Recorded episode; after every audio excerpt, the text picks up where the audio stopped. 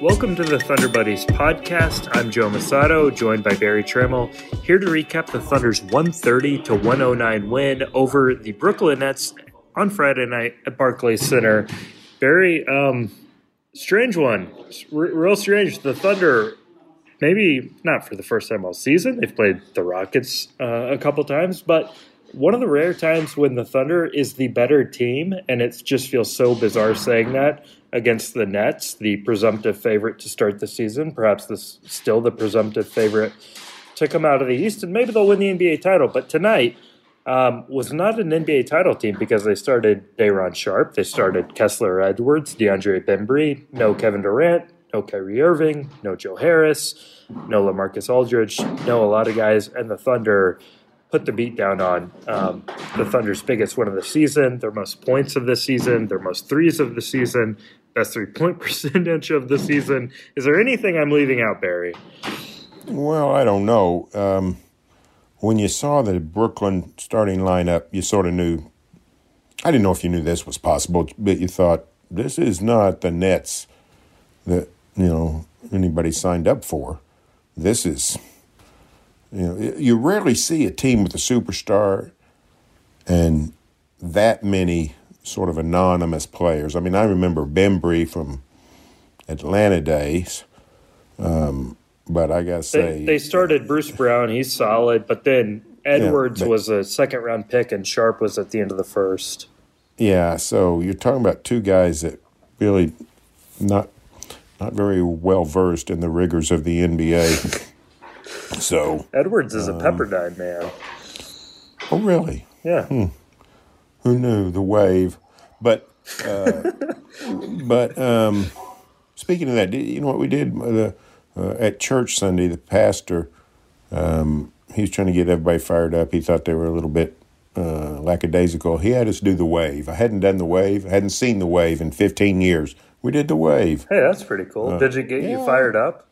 He started on my end. I was sitting near the edge, and I was sitting near the front, and I was so I was one of the first two or three people in the wave. So I did the wave. If there's anyone um, who can get a wave going, I would say it's you. Well, I don't know, but we did the wave. Um, I actually thought the wave has been pretty cool when I've seen it in baseball parks and things. Yeah. It's actually sort of cool. It's just the effect of seeing it go around the crowd. I assume they didn't do a lot of the wave at Brooklyn tonight. No, not a um, lot of waves. Um, Not a lot of wave. Uh, James Harden did a lot of waving at Thunder uh, offensive players because, you know, I, what I was going to say is when you got that anonymous lineup that the Brooklyns had and you got Harden out there, he seemed on the disinterested side of life to me. I, I personally do not blame him. Like, I, I, mean, he, he's playing with those guys. And also, I, I don't know um, if everyone realizes that the Nets have had a crazy schedule. So they had a Sunday night, Monday night back to back. Sunday in Brooklyn, Monday in Portland. It was a six hour flight. Um, and, and they had to do that because of a cancellation. And then they come back and they have a game uh, Wednesday night in Chicago and Thursday night at home against the Thunder. And James Harden's looking around and, and all of his uh, other best teammates are not playing. So I, I totally get how he might be a little disinterested in this one. Well, that was a, uh, it was a, uh, it was an interesting night. Um, uh, Lu Dort. It's always fun to watch Lu Dort guard James Harden because he does it so well, and Harden gets upset and those kinds of things. And not not for just the first time, Lu Dort outplayed James Harden. Um, tonight. So uh, outscored him on many fewer shots. Um, had no turnovers. Season high well, six threes.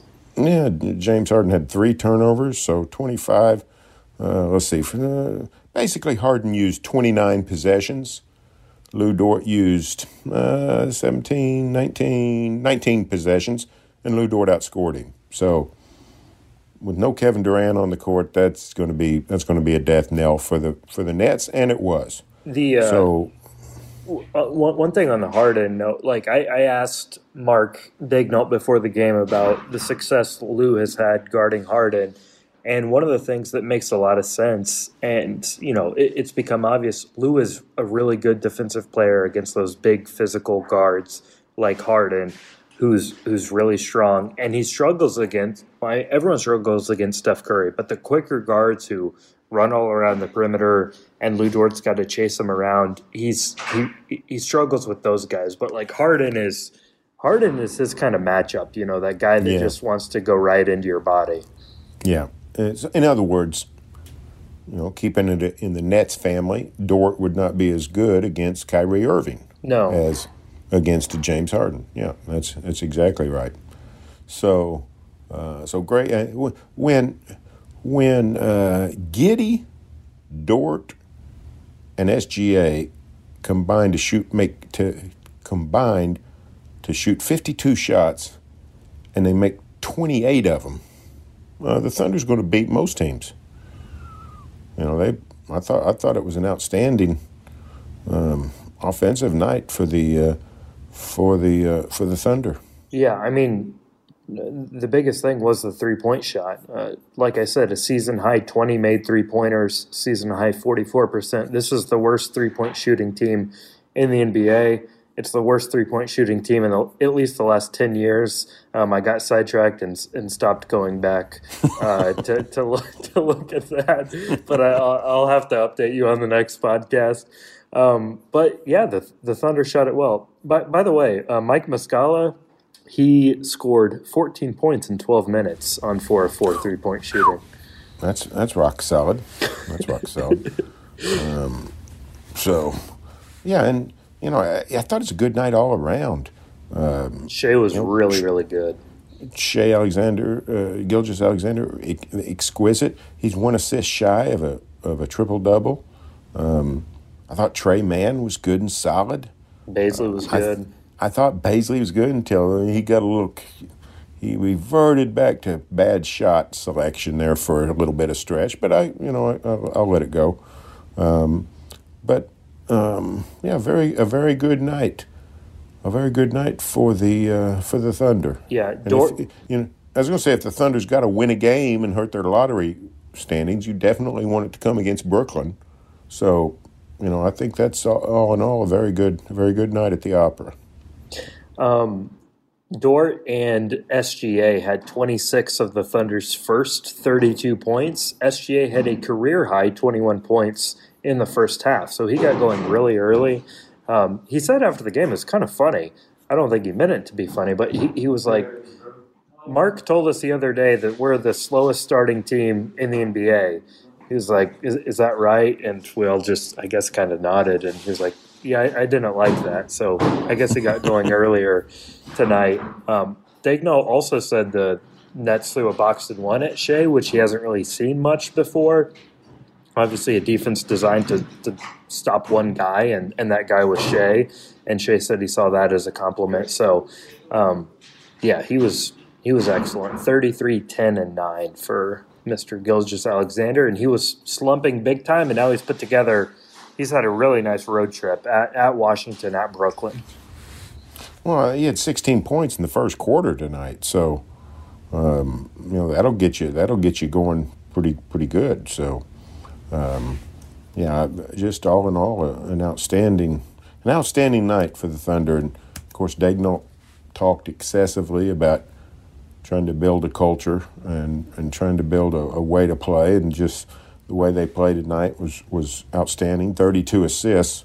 Uh, the one thing I Daigneault keeps saying this. Tell me what he means by this. Uh, he said shot making is sort of the one one of the things you can't control because you know people keep asking about you know they had a good shooting night and blah, how well they played, and he said, well, you know, it always helps when the ball goes in, but you know we try to keep we try to control the things we can control. Um, and shot making is not one of those. What does he mean? Shot making is not one of the things you control. You're the one shooting it. What does it? Is it? That's probably worth a story because he Yeah. he he almost talks about it like it's uh like like baseball analysts talk about BABIP, batting average on balls in play. How basically you you know some guys have their batting average doesn't reflect how how good they had been in that particular season. They had really bad luck on balls that were in play, and it, it almost like takes the take, takes skill out of it. But he he almost like talks about that in basketball terms of how just the variance of shot making. Um, but yeah, clearly. Yeah, I mean, I, I, I, realize there's some variance, and Yeah. some nights you're going to miss, but it starts to balance out over the course of 30, 40 games. and it's in your control. You're the one deciding whether to shoot. You're the one deciding how to Right. shoot it. You're the one that shoots it. S- Steph Curry isn't the luckiest player in the NBA. Yeah, that's right. That's right. oh, you know, over, I, I, you know, it's like when I was a kid, and I used to, I used to think, well, walks don't, you know, walks are just walks in baseball. And then after I got grown and started figuring out baseball, I realized, you know, the good players walk a lot.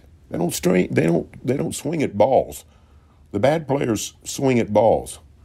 So, you know, the good players control their shots. They they make their shots. It's not a cosmic force that guides the ball into the basket. Somebody shoots it into the basket. So, yeah, ask him what he means by that. How, do, how does he defend himself in a court of law saying this I, is not? I want you to ask him what he means by that. You're, you're I'll- more I'll- passionate about this subject than I am. I'll, okay, I'll ask him next time I'm on. Now, maybe uh, Saturday night or Monday night or something. I'll ask you. I'll say, "Well, tell me about. I don't understand. you don't- don't control it's something you don't control. Of course, you control it. Some of the players have almost like repeated that same like I've heard line that. I've too. heard it. Yeah, yeah. Like I don't get it. you didn't shoot it well tonight. Well, we're just controlling what we, we can control. I mean, Oh, you can't control who's guarding you. You can't control how hard the other team guards you. You can't control what the ref does with his whistle. You can't control what your teammate does with the ball, if he's going to pass it to you or not.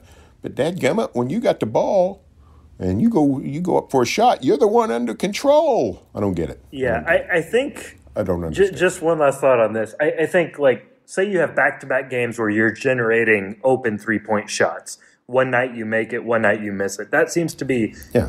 he, he seems to, like, I, I mean, rightfully so, care more about the quality of the looks than whether or not they go in or not. Yeah, I mean, he, I think he's probably just using the wrong term.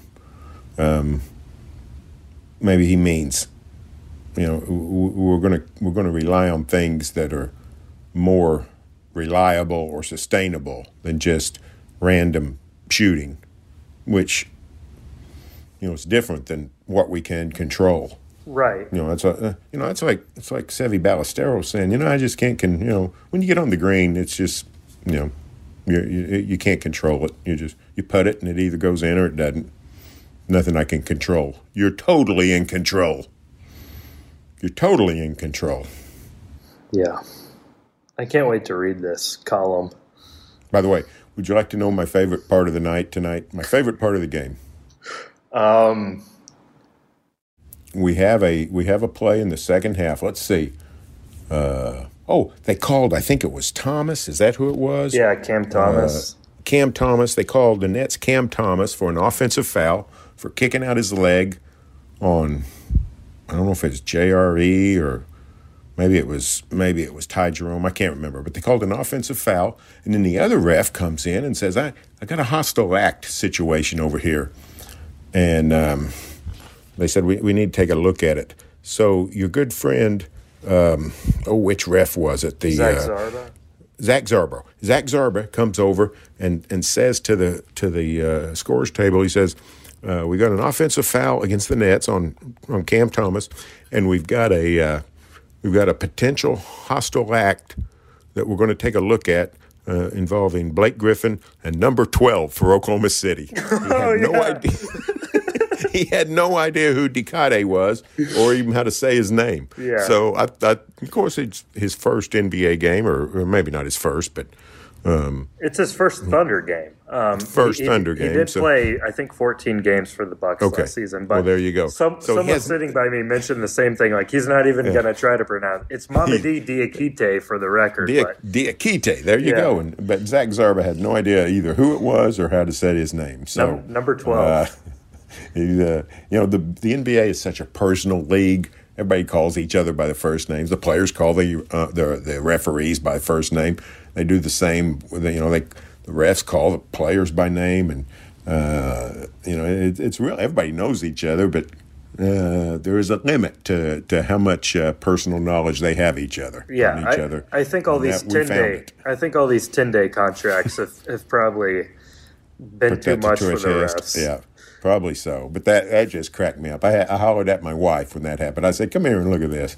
Uh, so that was that was pretty cool. Is there? It, it, are there any thoughts you have about the play of number twelve this evening?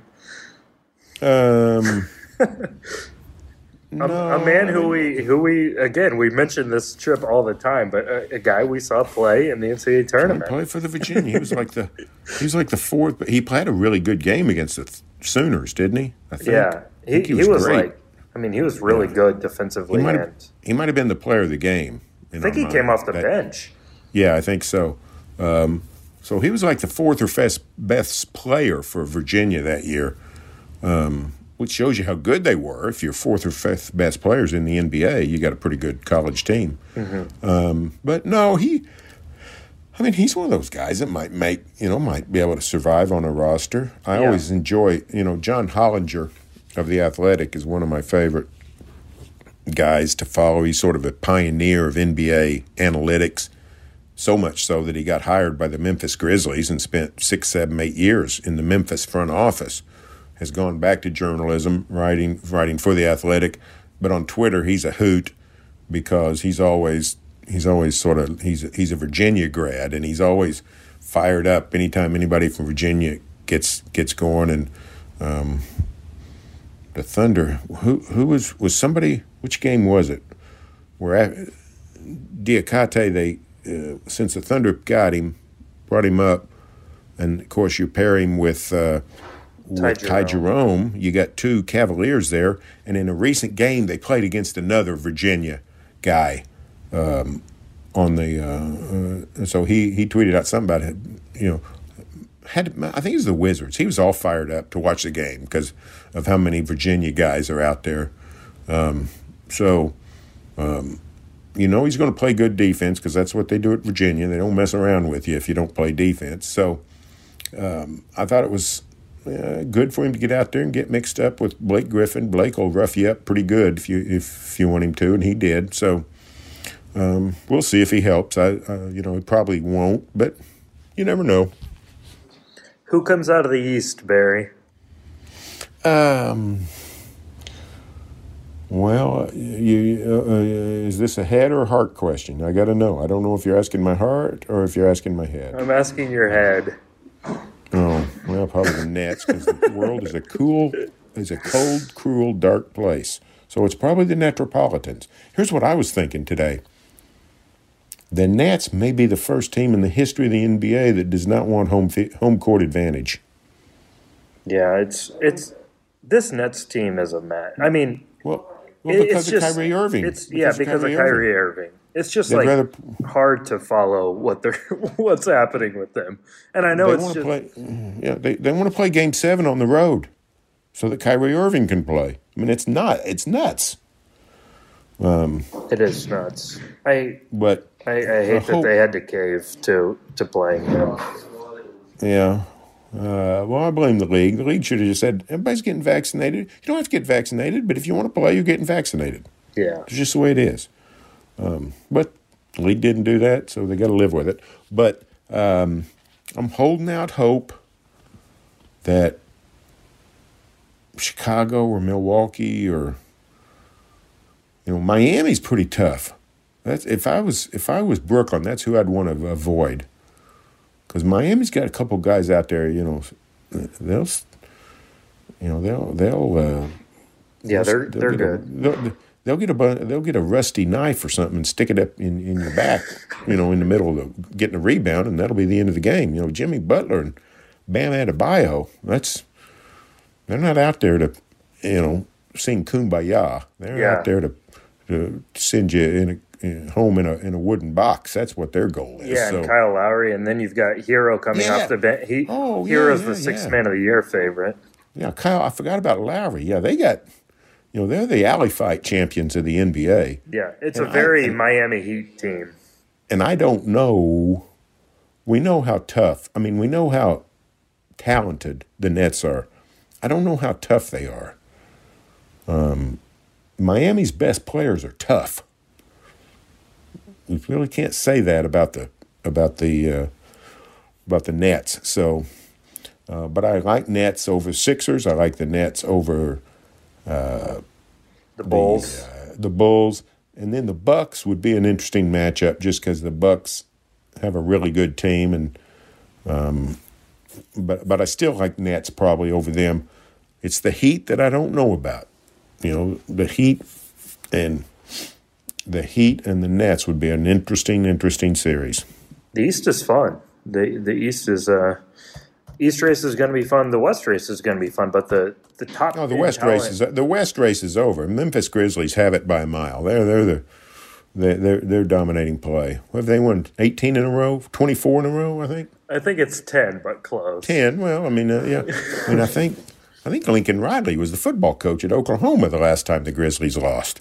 So um, they got it going. But no, I, I think I think uh, the Nets will be all right. Uh, when, you know, other than having to play half their playoff games without Kyrie Irving, but um, what you saw tonight, how valuable Kevin Durant is. You know, James Harden is an interesting and all-time type great, but he's on he's on the back slope. And Brooklyn needs Kevin Durant, no doubt about it. S- Some might say he's the most valuable player in the NBA. Yeah, well, Who- I think he's the best. We just submitted our uh, our midseason ballots for USA Today. Who, who'd you have number one right now for MVP? Steph Curry. I put Steph Curry. I had Durant. Did you? yeah. I went with Steph. I just they're thirty and eight. Or I don't know if they're thirty and eight. Whatever they are, um, and that's without. You look at how well they're playing, and you always judge them because they don't no longer have Durant. Well, they haven't had Klay Thompson either. I mean, this is this Golden State team.